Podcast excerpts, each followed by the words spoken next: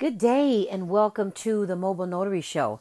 My name is Kathy Holiday. I'll be your host. I am the CEO of Mobile Notary 24 7, and I would like to thank you for joining me today on our discussion on if you, the notary, are at the signing table and the signer's name on their identification card does not match the printed name that's on the documents. Now, in this case, I did run across this. A female either recently got married or unfortunately recently got divorced, and they um, had not had the time to update their identification to reflect the name change. Or you may have an um, incident where they, I do have a friend of mine that has a nickname that he goes by. And this is just in social settings. But when it comes to legal documents, they sign their first, middle, last name, the entire full name. So um, if you encounter, which I have, and I'm pretty sure you will encounter encounter some uh, name discrepancies between the ID and the way they actually sign the documents, I'm going to share with you two alternate options that you have. Um, the first alternate ID that um, you're going to request from the signer is just ask do they have another form of identification that actually matches the way the documents are printed there. So, right below where the signer is going to sign their name, their name is printed directly below that signature line. And that is how we need to have the signer supply us with a form of identification that has their name just as it is above, uh, below that signature line. So we're going to ask them, do you have a passport? They already gave their driver's license, and that did not match the way the documents are, are, are printed. So we're going to ask them, do you have a birth certificate? Do you have a, uh, a passport? How about a, a state ID? Do you have anything that actually shows the way the name is printed on the documents? Okay, so now if they don't, um, the other thing that we could do is ask them if they have um, a credible witness.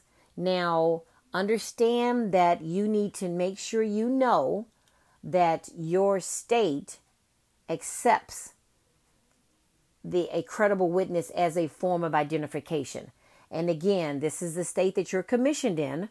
So you want to make sure that they say yes, it's okay for you to have the signer um, um, have one or two credible witnesses to more or less identify the person and say that yes, they are the person of the name that's actually printed on the documents.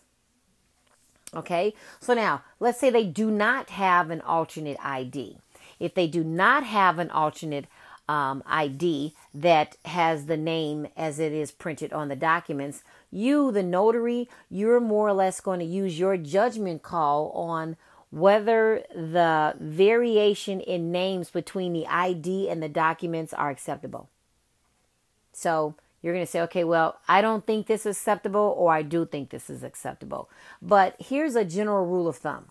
A general rule of thumb is if the name on the ID provides enough detail for you, the notary, to support that the signer is the same person as the name that's on the documents, then by all means go ahead and accept that identification. Okay, so now let me give you an example. If you have someone that um, you're signing for and or you're notarizing a document for, excuse me, their name is, let's use my name. If you're using, if we're actually going to be uh, signing some documents my name is Catherine A. Williams, and my um, identification says Kathy A. Williams. Now, of course, you're going to uh, look at that and say, okay, well, that's just an abbreviation of Kathy. And so, um, in that case, the documents um, they're they're going to since they're reading Catherine and my identification says Kathy, that is acceptable because it's just a abbreviation of Catherine. So in that case, yes, you would go ahead and accept that my form of identification. Now, let's say that we had um, another person that has the name of Kathy um, J. Smith. I'm sorry, Patricia J. Smith. We already did Kathy, sorry. Patricia J. Smith. And um, the documents read Patricia Jean Smith. Now, if her driver's license says Patricia J, and we have no idea as the notary, the notary has no idea that what that J stands for. So in that case, you cannot accept that form of identification because we have no idea that your J stands for Jean because there's a lot of Patricia Smiths out there. So in that case, you would not be able to accept, there's no way that the notary can accept that form of ID.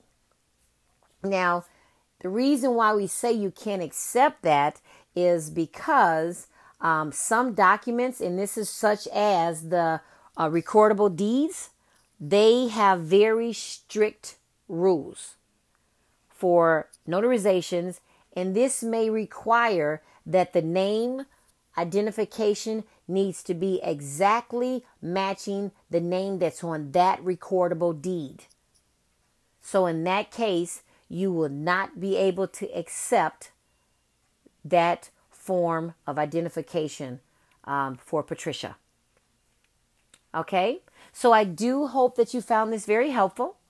Um, I look forward to hearing from you. Please leave any comments, any questions that you may have, and please share and like my podcast. I greatly appreciate it. Um, until the next time, have yourself an awesome, awesome day. Stay focused and stay blessed.